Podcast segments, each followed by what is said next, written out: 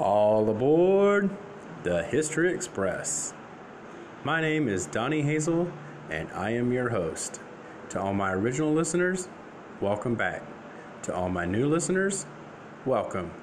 We hope you enjoy this episode of the History Express podcast. So sit back, relax, and enjoy.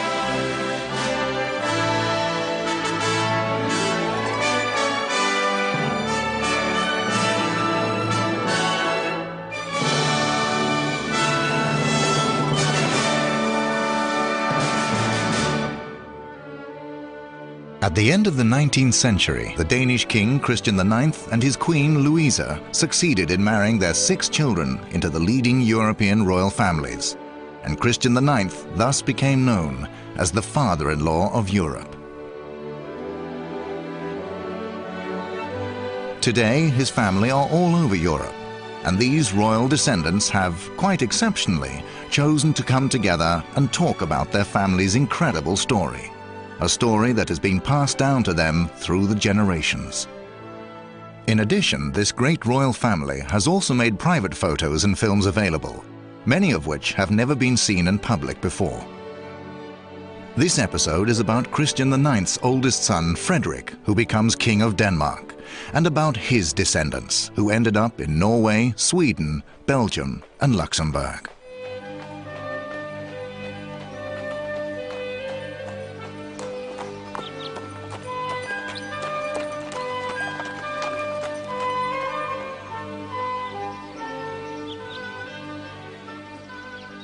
Denmark, 1853. Prince Christian, Princess Louisa, and the four children they have had so far live a relatively modest existence in the Yellow Palace. Via convoluted paths, the German Prince Christian has just become heir to the throne of Denmark, which means that his son Frederick can now also look forward to becoming king. Instead of the usual practice of being educated at home by his parents, Prince Frederick is now sent to a private school. So this was a, a, a new thinking, way of thinking, you might say, but it nevertheless gave the coming king a uh, better impression of how society and, and, and ordinary citizens were thinking and, and living. But the shy Frederick does not get along with his schoolmates. They tease him. It was not that easy in the beginning because he had a, a quite a German accent, so um, he, he needed to, to work on his language as well in those days. In 1863, Frederick's father became King of Denmark. His brother, Wilhelm, became King of Greece, and his sister, Alexandra, married the heir to the British throne. Crown Prince Frederick begins studying politics at Oxford, and this allows for regular visits to Alexandra and his brother-in-law, Edward. During these visits, Frederick and Edward's sister, Helena, become interested in each other. But when Helena's mother, Queen Victoria, hears about it, she immediately puts a stop to the relationship. Instead, attention is turned towards Sweden, where the Swedish king's daughter, Princess Lovisa, is 16 years old. Christian IX sends a telegram to the Swedish king saying that his son would like to visit them. A week later, Frederick travels to Sweden, and four days later, the marriage has been arranged. The tall, intelligent Lovisa is an excellent match on paper. She came with so many jewels from Sweden at the that she covered, when they were all put together, a huge billiard table. You know the size of a billiard table, it's from there to there, full with her jewels. After their marriage in 1869, the newlyweds move into Amalienborg Palace in Copenhagen. They are also presented with a small Charlottenlund Palace for use as a summer residence. And it is here on the coast, with a view of Sweden, that they spend most of their time and where the majority of their eight children are born. The children receive a strict upbringing, spending a lot of time outdoors.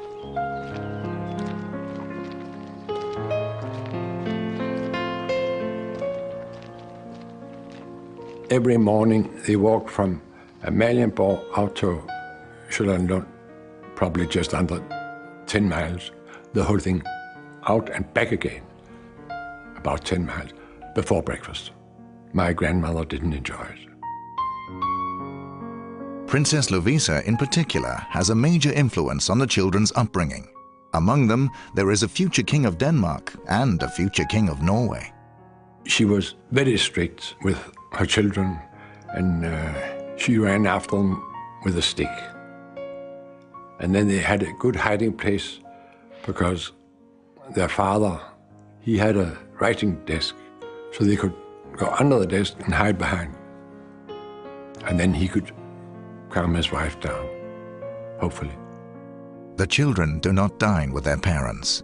Until they were 18, they had their meals in the children's dining room. And my grandmother always had veal cutlets with potatoes and spinach. Every day, seven days a week. Princess Lovisa, who has lost both her parents, feels very lonely in Denmark. She was not very beautiful. She wasn't pretty. And of course, Queen Louise was charming, lovely, beautifully turned out. Her three daughters were charming, lovely, beautifully turned out. They were actually beauties. And here comes this tall, not very beautiful woman. And I think she had a very hard time, actually. She was never very much loved by anybody in the family. Lovisa seeks comfort in the Danish evangelical home mission, and husband and wife begin to live separate lives. Frederick spends most of his life waiting to become king because his father lives to be an old man. I don't think Christian IX gave uh, his son much possibility of, of, of um, showing himself alone. He was probably rather under the thumb and, and great influence of, of Christian IX.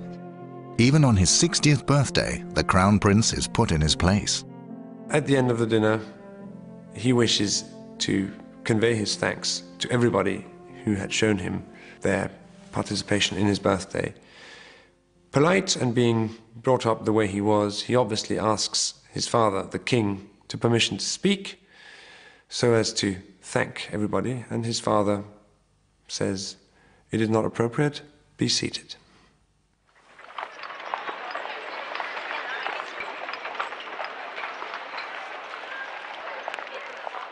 Christian IX dies in 1906, and his son and daughter-in-law now ascend to the Danish throne as King Frederick VIII and Queen Lovisa. A few days after Frederick VIII's coronation, his daughter Louisa dies unexpectedly. That was very sad that night because they were all, you know, full of tears and very, very, very, very down like that. She was only 31 when she died. Meningitis she had, and they couldn't save her, unfortunately. There was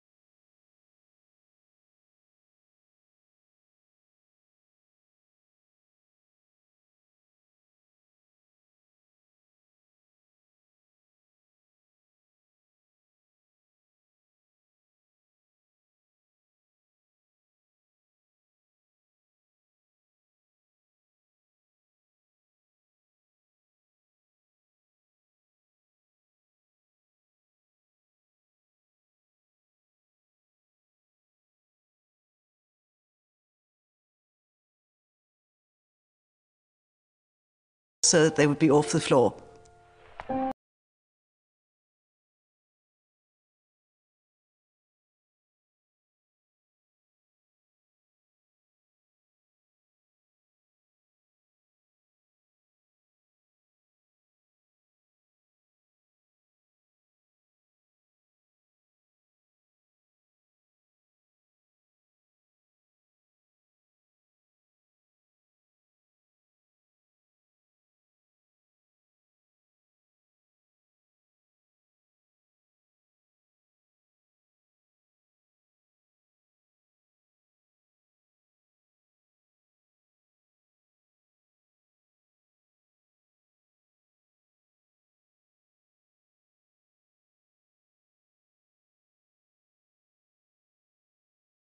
Fate was a bit unfortunate, you might say, and he's, o- he's only remembered by by his by his death, so to say, which is uh, too bad because he was definitely a a very um, a kind and profound person. Frederick VIII has a bad heart, and on his way home from recuperating in Nice, he spends the night in a hotel in Hamburg. Here, later in the evening, he goes out without telling anyone. But the king suddenly falls ill, and he collapses unconscious onto some steps. At half past ten, the king's body is placed on a wooden table in the town's mortuary, tagged with the number 1653, surrounded by eight half-naked bodies. When the hotel manager tracks down the king, he demands that the body be handed over to him. Initially, the cab driver refuses to drive with the body, and it's only when the hotel manager offers the cabbie a gold coin that he accepts the fare.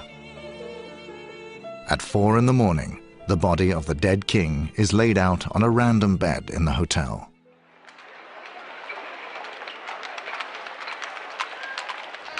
The king is dead. Long live the king, is the cry later in the same day, as the deceased king's oldest son is proclaimed King Christian X of Denmark. A few days later, Frederick VIII's funeral takes place, and because of the unusual circumstances of his father's death, his son ensures that it is a particularly magnificent occasion. The new king follows the funeral procession with his sons, Frederick and Knud.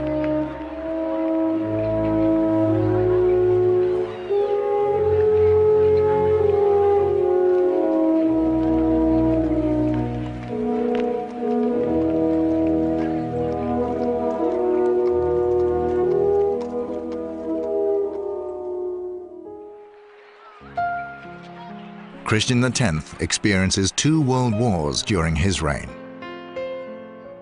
Since 1864, a large number of Danes in Schleswig have been forced to live under German rule. But at the end of the First World War, a referendum is held to fix the border between Denmark and Germany. And in 1920, North Schleswig returns to Denmark. One day in July, King Christian X, on his white horse, rode over the old frontier into the reunited Schleswig or Sønderjylland, which was a, I think, a pivotal point for him and certainly very, very important for everybody in Denmark. The tall King Christian is known as a very formal and headstrong monarch, but he's able to relax on the beach at the royal summer residence in Skagen, northern Denmark.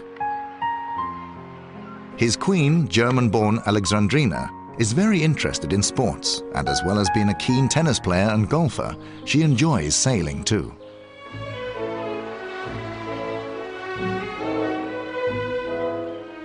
The pair's oldest son, Crown Prince Frederick, is much warmer and more down to earth than his formal father.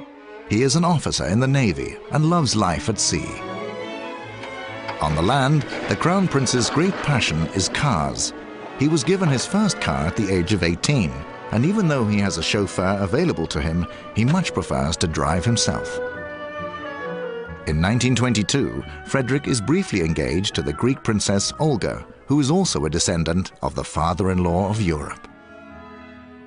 I suppose my father had sort of looked around sort of here and there, hoping to, to, to meet a, a, a young uh, lady of uh, of a royal house, with the way it was still in those days, uh, more or less foregone conclusion. But he met my mother, and uh, and that was that was it.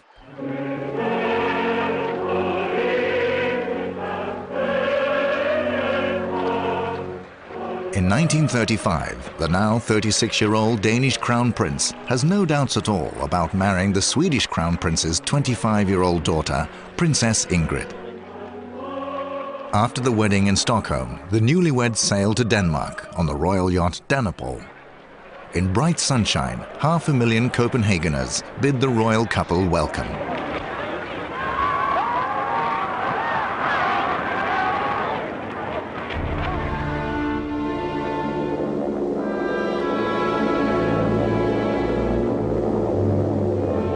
On the 9th of April 1940, Denmark is occupied by German soldiers. My grandfather had his habits, and nothing was going to break his habits, certainly not the German occupation. So every morning, as he always used to do, he got on his horse and he went for a ride round Copenhagen. And that continued, and that became symbolic for people. On one of his morning rides, the king falls from his horse and has to spend the last two years of his life in a wheelchair.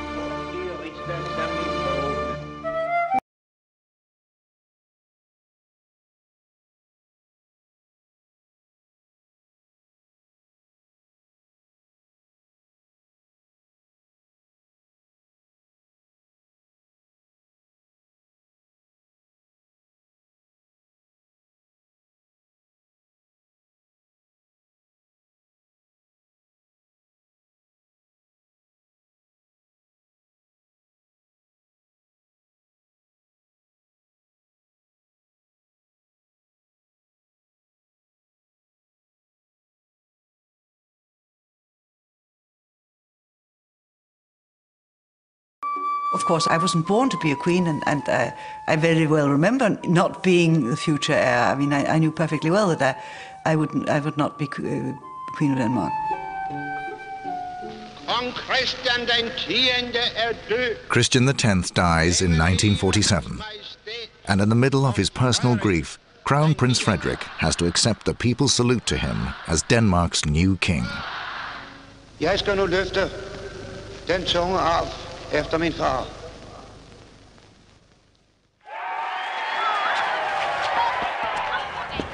Frederick IX has the ability to be both royal and down to earth at the same time.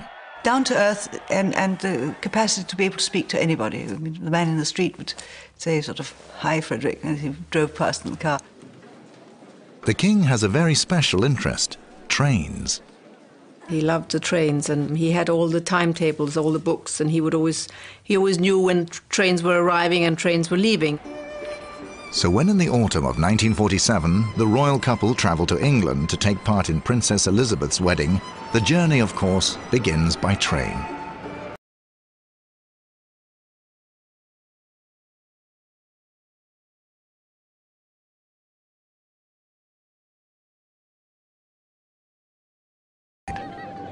We stood on, on the quay when my father arrived, to his big surprise, and we were so eager to, to give him a big hug and a, and a welcome.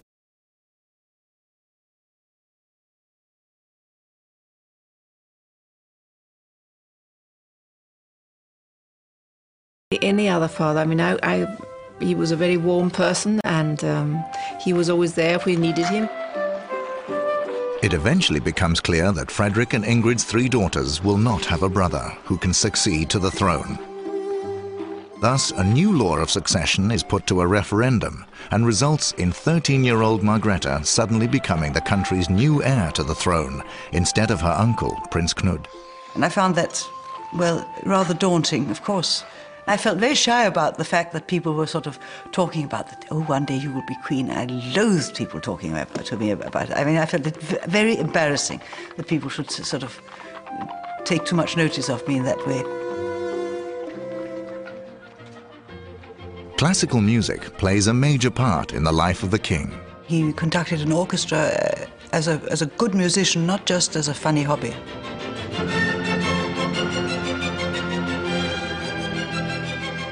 We'd often seen my father practice in front of the um, gramophone at home, where he would use to practice, of course, standing up uh, in front of his, the score.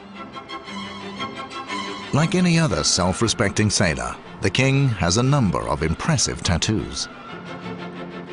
He had tattoos, yes. I think he'd had them done, I think in England actually, um, when he was quite young. There were many other members of the, of, of the royal family in those days who, who had tattoos, more or less. I think my father perhaps had more than the others.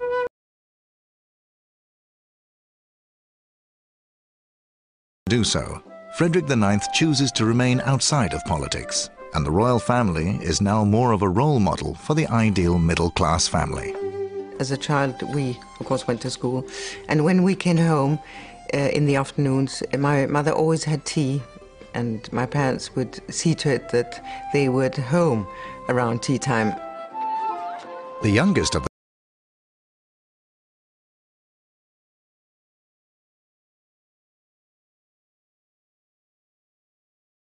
Yet King Frederick will not allow the pair to marry before the princess turns 18. This happens the 30th of August 1964, and three weeks later, a sumptuous wedding takes place in Athens.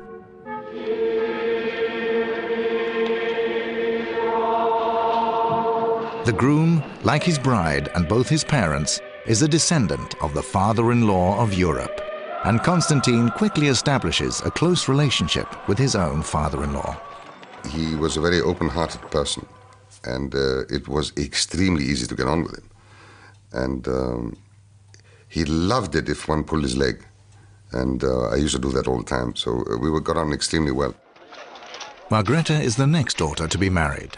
While studying economy in London, she had met the French Count Henri de Monpezat whilst he was working for the French embassy.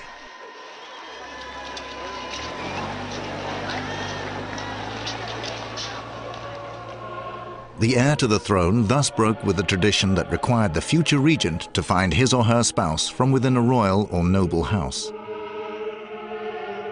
Benedicta is the last of King Frederick's children to marry. Her wedding takes place in 1968, where she marries the German prince Richard of Berleburg. With 13 months between them, Margrethe gives birth to sons Joachim and Frederick. And King Frederick is able to follow the first years of their lives before he dies in 1972.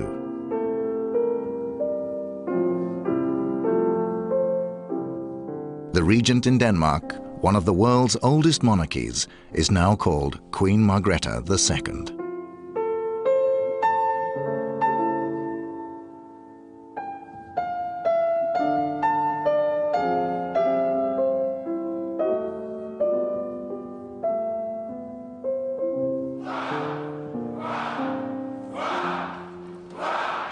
Queen and Prince Henrik reside at Amalienborg Palace, where the Queen's great-grandfather, Christian IX, used to live in his day.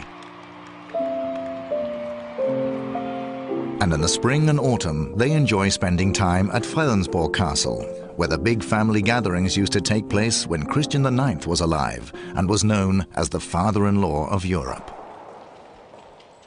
It's also here that official dinners for foreign heads of state are held. Queen Margrethe has many artistic talents and among other accomplishments has regularly designed costumes for TV, theatre and the ballet. And the Queen also enjoys decoupage, cutting and arranging prints and pictures in new and exciting designs. Den hedder Den hollandske husholderske, som sørgede for prokuratorens kat. Kan du se, kat. hvor, kan hvor du er se? katten? Der har du, der har du Ja. skålen. Ja. Katten er gået. Ja, jeg tror, det var et æg. Nej, nej. Kan du prøve at se? She um, she has this wonderful gift of drawing, colors, painting. I mean, everything she touches, from an artistic point of view, uh, comes out brilliantly, and um, it's an enormous relaxation for her in a way too, because she can do her artistic life and her official life, and she can cut off completely from the official life when she's being an artist. Today, the Queen's younger sister lives in exile in England with her husband Constantine, the former King of Greece. And since her marriage to Prince Richard, Princess Benedicta has lived in Berleburg, Germany.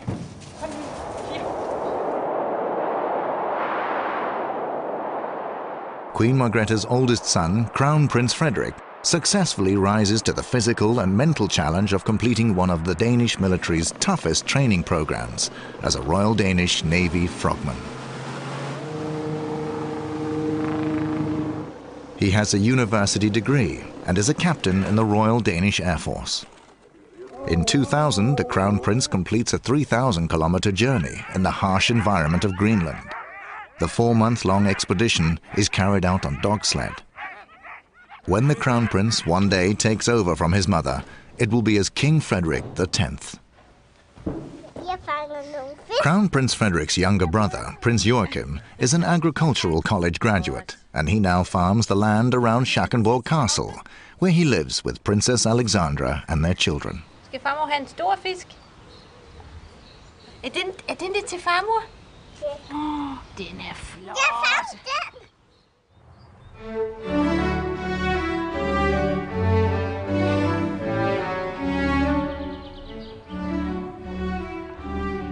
Returning to 1892, the father-in-law of Europe and his descendants are as usual spending their summer together at Fredensborg Castle. Amongst his grandchildren are Prince Karl of Denmark and Princess Maud of England.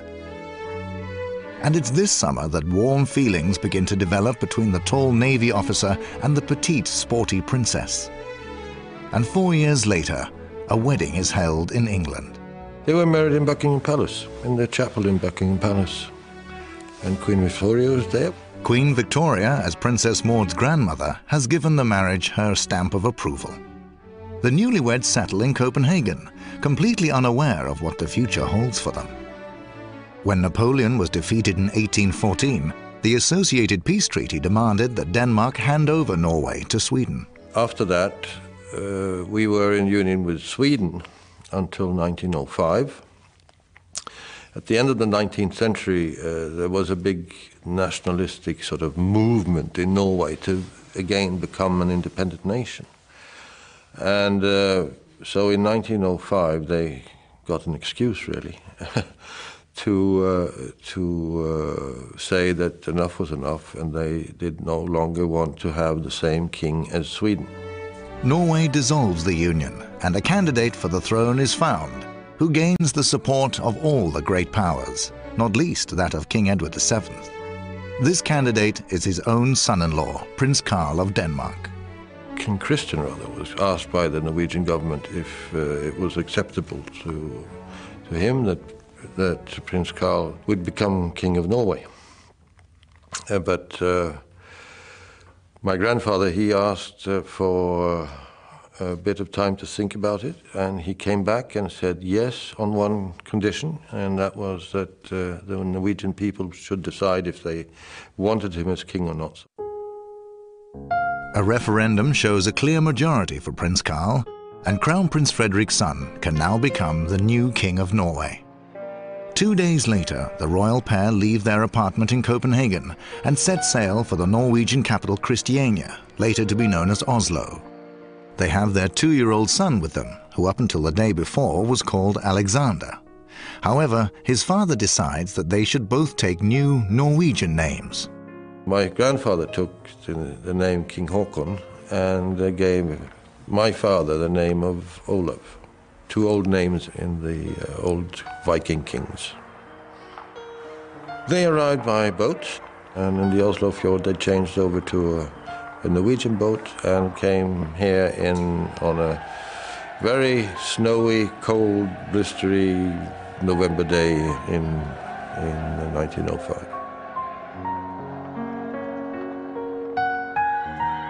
Håkon, Maud, and little Olaf receive a wonderful reception, and they move into the royal palace in the center of Oslo. The palace in Oslo is a big palace, but it had, uh, the, when the Swedes moved out, they'd actually moved out most of the furniture. there wasn't very much left when the, when the Norwegian family moved in.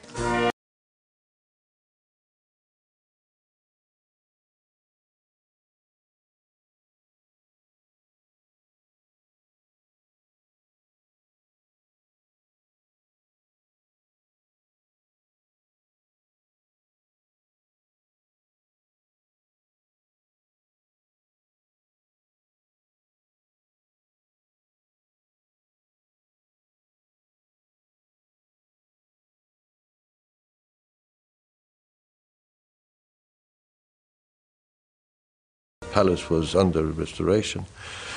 Uh, so um, I think they spent one winter in, at the uh, Bygdø Kongsgård, and I think that was a very cold experience. It was certainly not built for living in the, in, there in the winter, and apparently uh, King Haakon would receive his, his ministers wearing ski boots because it was so cold. The little family do the best they can to become Norwegian, learning to ski almost immediately. The Queen skis well, wearing stays and an ankle-length coat. I think with our way of life, our outdoor life, uh, suited her very well. She learned quickly to ski. She was a very outdoor lady, actually. I think that she was probably the first woman who rode a bicycle. She was very, very sporty. She had horses and she loved riding. Um, uh, she had them out at uh, Bygdøy, which is close to Oslo, and she used to go there riding. I believe my, my grandfather um, did do some riding as well when he was uh, younger, and I know that he was very fond of his mother. Olaf grows up without any siblings and is educated alone at the palace by a tutor. However, his mother also teaches him every so often, especially in practical subjects such as drawing. He must have had a fairly, fairly lonely childhood as a small boy. Now, when he got older, he started skiing and, and got friends, and he, he also began, started in the ordinary school, and so he got his classmates, and so he, he broadened his, uh, his view as far as friends were concerned after a while. He told me um, a lot about skiing. He was very fond of skiing. He used to jump as well in, in Holmenkollen. He uh, used to go up to one of the mountain peaks around there and ski straight down uh, together with a couple of friends of his.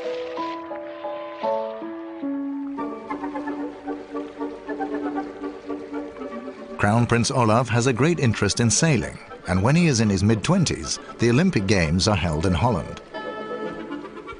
They had trials in Norway before they uh, picked the boat that was going. He won the trials, and uh, after that, he thought that maybe he was a bit young to uh, to go to the Olympics alone, and he thought that the designer was a better helmsman than he was. So he stepped down, and uh, the designer was captain on the boat, and he became uh, a crew. Sailing in the Crown Prince's boat Norna, they win a gold medal for Norway. But the medal is not all that Olaf wins. My mother and father got engaged during the Olympic Games in, in 1928. They managed to keep it uh, away from the press and, and everybody until they actually announced their engagement a little later. Olaf's chosen bride is the Swedish princess Märtha, who is a great-grandchild of the father-in-law of Europe. Thus, like his father before him, he marries his own cousin. After having given birth to two daughters, the celebrations are even greater when in 1937, Märtha gives birth to a son, Harald.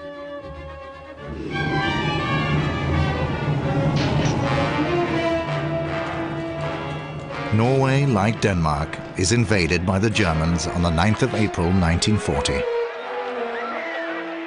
We then packed in a hurry, left our home, uh, and drove very, very fast to into town, and uh, and uh, got away like like that. We took a train away from Oslo, and because they managed to actually sink the uh, cruiser that was coming in the fjord, uh, it delayed the Germans enough to let us and the government and parliament, parts of it anyway, uh, to get out of Oslo before the Germans actually occupied Oslo. Initially, the king and the crown prince seek safety in northern Norway, but two months later, they flee the country and are forced to spend the next five years abroad. My grandfather and father went to England, uh, stayed in London during the five years. My mother and my two sisters and I, we went to America. We stayed in a house just outside of Washington, D.C.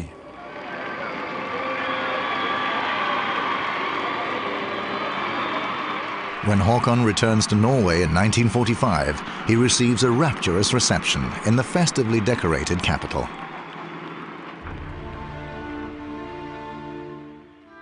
King Haakon dies in 1957, aged 85. Norway's monarch is now called King Olaf V. On his ascension, the new king has already been a widower for many years. To nobody's apparent concern, both his daughters marry commoners. But there is a great resistance when Crown Prince Harald announces that he intends to marry Sonja Haraldsson, the daughter of a Norwegian manufacturer. The couple must wait for nine years before the king finally gives his approval. After the wedding, the couple return to the palace in an open car. It was overwhelming the way people actually cheered us up the main road and up to the palace. It's really unbelievable. After having sent the newlyweds off on their honeymoon, the wedding guests overnight out of town. So the next morning, the surprise was quite big when we went into the dining room to have breakfast with all the guests. They didn't know anything. So that was great fun. And we walked out of the main door with rucksacks on our backs and went up into the mountains.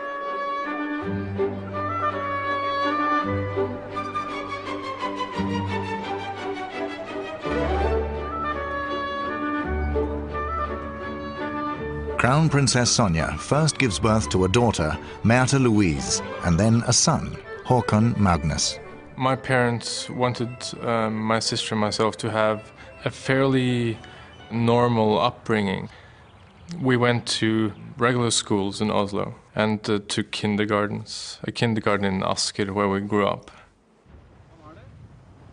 Crown Prince Harald is a dedicated sailor and on a number of occasions represents Norway at the Olympic Games. In 1987, he and his crew become world champions in the one-ton Fram. All the royal family are very interested in sports and outdoor pursuits, not least skiing. The Norwegian and Danish royal family are closely linked, and the two queens, Sonja and Margrethe, go skiing together every year.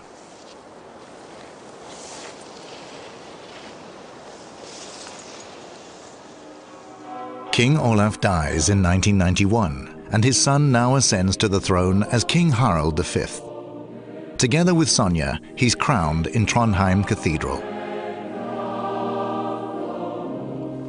This means that son Håkon is now the new crown prince, and he loves a physical challenge.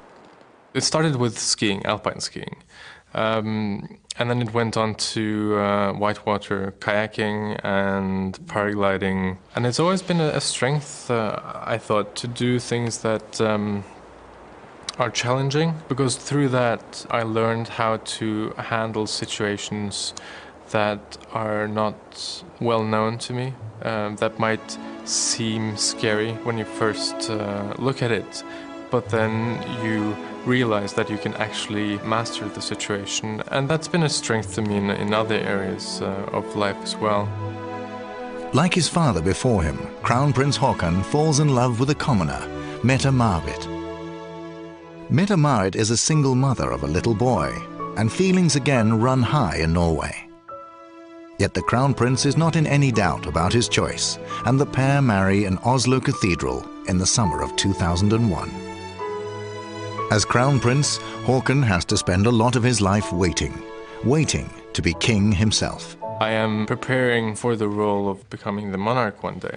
But at the same time, I do have uh, worthwhile things to do in the present. It's uh, I'm not only preparing for something that comes later.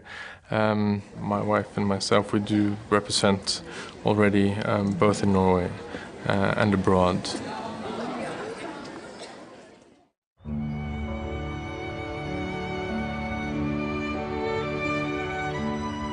Back in Denmark in 1896, the woman behind the father-in-law of Europe, Queen Louisa, is once again involved in the process of deciding who is to marry whom. Amongst the children of Louisa and Christian IX's eldest son, Frederick, can now be found the next king of Denmark, the next king of Norway, and daughter Ingeborg, who is now being matched with Prince Carl of Sweden. He was over two meters tall, and he was very handsome. So I think that it was not difficult for my grandmother to uh, Princess Ingeborg to fall in love with him. cousins Princess Ingeborg and Prince Karl are unexpectedly engaged during a dinner. Christian IX, her grandfather, hit his glass and said, It's a great uh, joy for me to declare the engagement between my granddaughter Ingeborg and Karl of Sweden. His first remark was, It shouldn't be before tomorrow. And my grandmother was flabbergasted because she'd never heard of it before. When she was a child, Princess Ingeborg's father had demanded that she and her siblings walk many kilometers every day. So when she married and she got to Sweden, she never walked anymore. and she said, No, I'm not going to walk in the garden. I walked enough when I was a young girl. And now that I'm in Sweden, I do what I want. Many years later, Prince Karl became seriously ill. My grandfather was very ill. He had pneumonia, and um, his brother Oscar came to visit him. And he told him, uh, uh, Dear Karl, I'm coming to say goodbye to you because you are going to die of pneumonia. So we won't meet anymore, and we won't meet uh, after life also because I know where I'm going. I'm going up, but I don't know where you are going, so I'm sure we are not going to meet after life. That made my grandfather so furious that two days later he was up on his feet again. In the years between 1919 and 1929, Prince Karl and Princess Ingeborg's three daughters all marry well. Princess Margareta marries the Danish Prince Axel, who, like herself, is a descendant of the father-in-law of Europe. Princess Märtha marries her cousin Crown Prince Olaf of Norway, who is also a descendant of the father-in-law of Europe. And Princess Astrid marries the Belgian Crown Prince Leopold, and in doing so the family spreads itself to ever more countries. But a tragic destiny awaits her.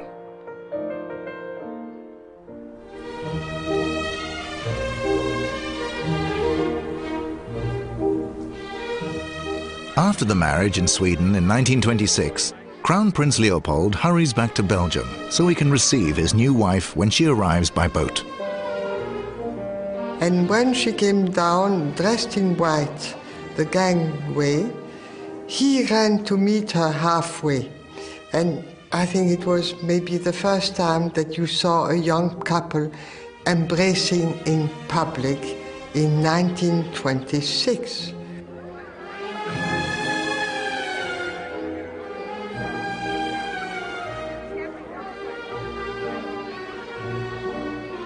And they ran to each other. And that made her immediately beloved by the Belgian population.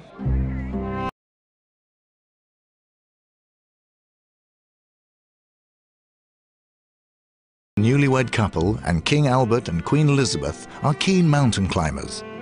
But in February 1934, a tragedy occurs.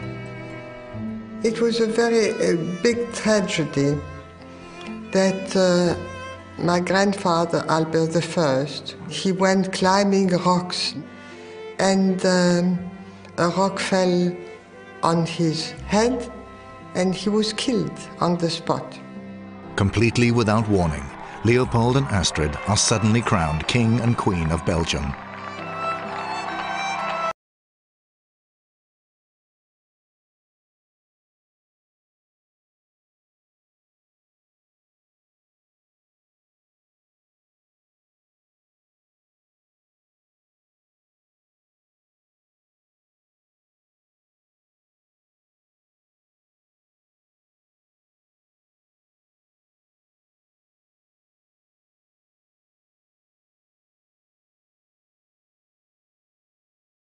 Father lost control of an open car and she was ejected against the only tree that was there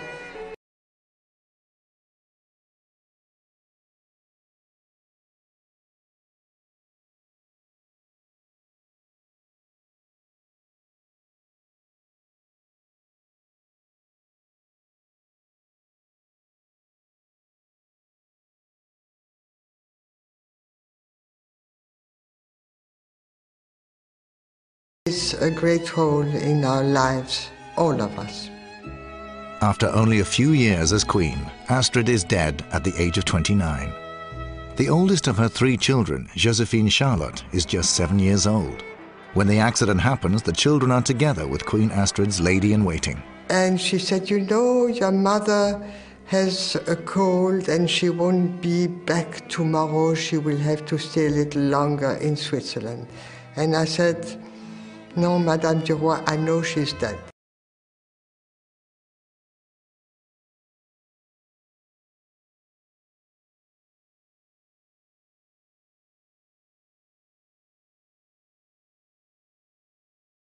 We was told that I had premonitions, and I still have them. Just before Queen Astrid died, she had written a letter to her mother. In the letter, she wrote about Josephine Charlotte, who was known as Jo. Little Jo has found a white hair on my head. And she told me, you know, she said, now, Mama, you are going to die. And my poor grandmother, Princess Ingeborg, got that letter after my mother died, and it was a terrible shock for her. When the Second World War breaks out, King Leopold takes supreme command of the armed forces. Yet after a few weeks of fighting, and against the wishes of his government, he allows his forces to capitulate to the Germans. The Germans take him prisoner, and he is interned in his castle, Laeken, outside of Brussels, until 1944. After which, he and his children are moved to Germany as prisoners of war. There was barbed wire, and we had uh, there were SS soldiers guarding us with dogs. Immediately before the end of the war, the family's situation is critical. We had nothing else to, nothing more to eat. We went to the garden and took dandelions to eat. And he was very scared that maybe the Gestapo would shoot us.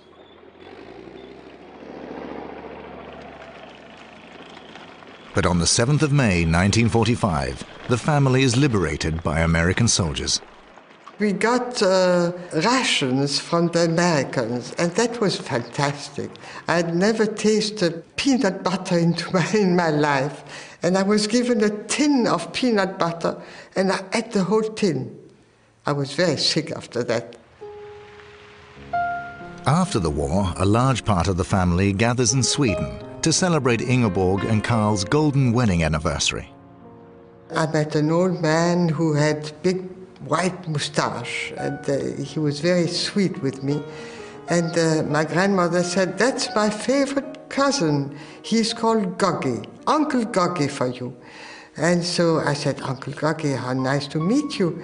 And uh, I had a, a long dress, one of my first ones, with a décolleté and Uncle Goggy took his teeth off his mouth and started to run after me and to put his teeth into my décolleté. So I said, Uncle Axel, Uncle Axel, save me from Uncle Goggy, that old man who wants to throw his teeth into my décolleté.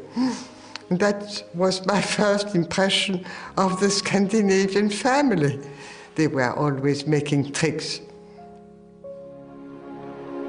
King Leopold earned the reproach of the Belgian people for having surrendered to the Germans so quickly.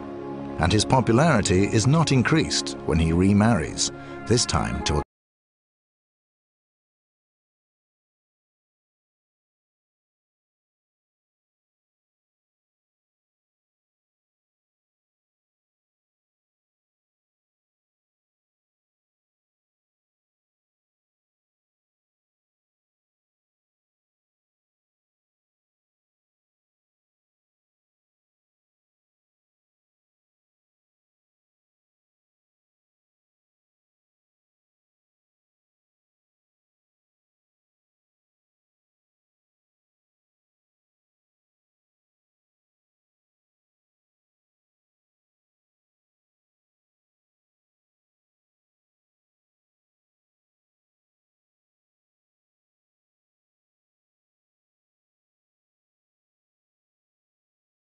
of the father-in-law of Europe gather together to celebrate the wedding of Philip to his Belgian-born fiancée, Matilda, in December 1999.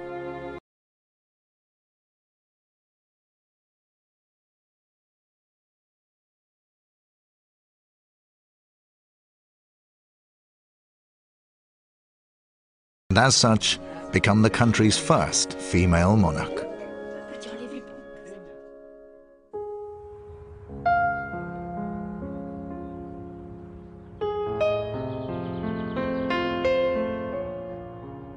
1952, Prince Jean of Luxembourg proposes to Princess Josephine Charlotte of Belgium. The princess says yes, and then has to tell her father what she has decided. I sat on his knees and I got hold of him and I said, Papa, I'm engaged. And he said, To whom? to whom? And I said, To Jean of Luxembourg. Ah, and he relaxed. The couple are married the following year, ensuring that the descendants of the father-in-law of Europe can now also be found in Europe's only major Grand Duchy, the tiny nation of Luxembourg. The reigning Grand Duchess abdicates in 1964. Her only son, Jean, now becomes Grand Duke, and Josephine Charlotte can now call herself Grand Duchess. Grand Ducal couple sit on Luxembourg's throne for the next 36 years. But at the turn of the millennium, the Grand Duke chooses to abdicate and turn the throne over to his son, Henri. Grand Duke Henri is married to the Cuban-born commoner Maria Teresa Mestre, and they have a total of five children, so the succession is definitely secure.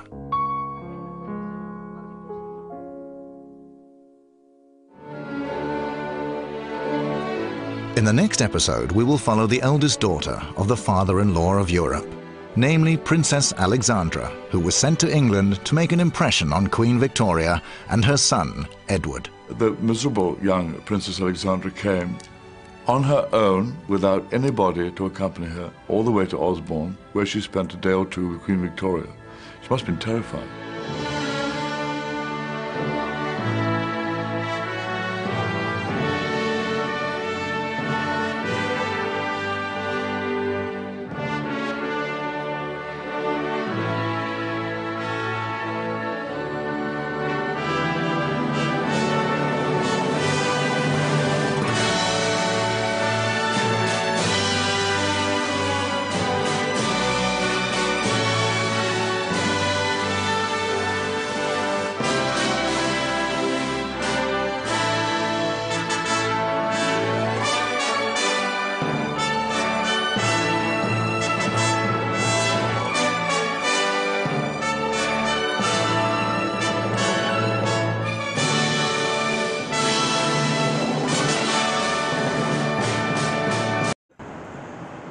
Thank you for listening to this episode of the History Express podcast. If you enjoyed this episode, then please look in the show description notes for a link that will allow you to help support the podcast. Thank you very much for listening, and until next time, have a great day.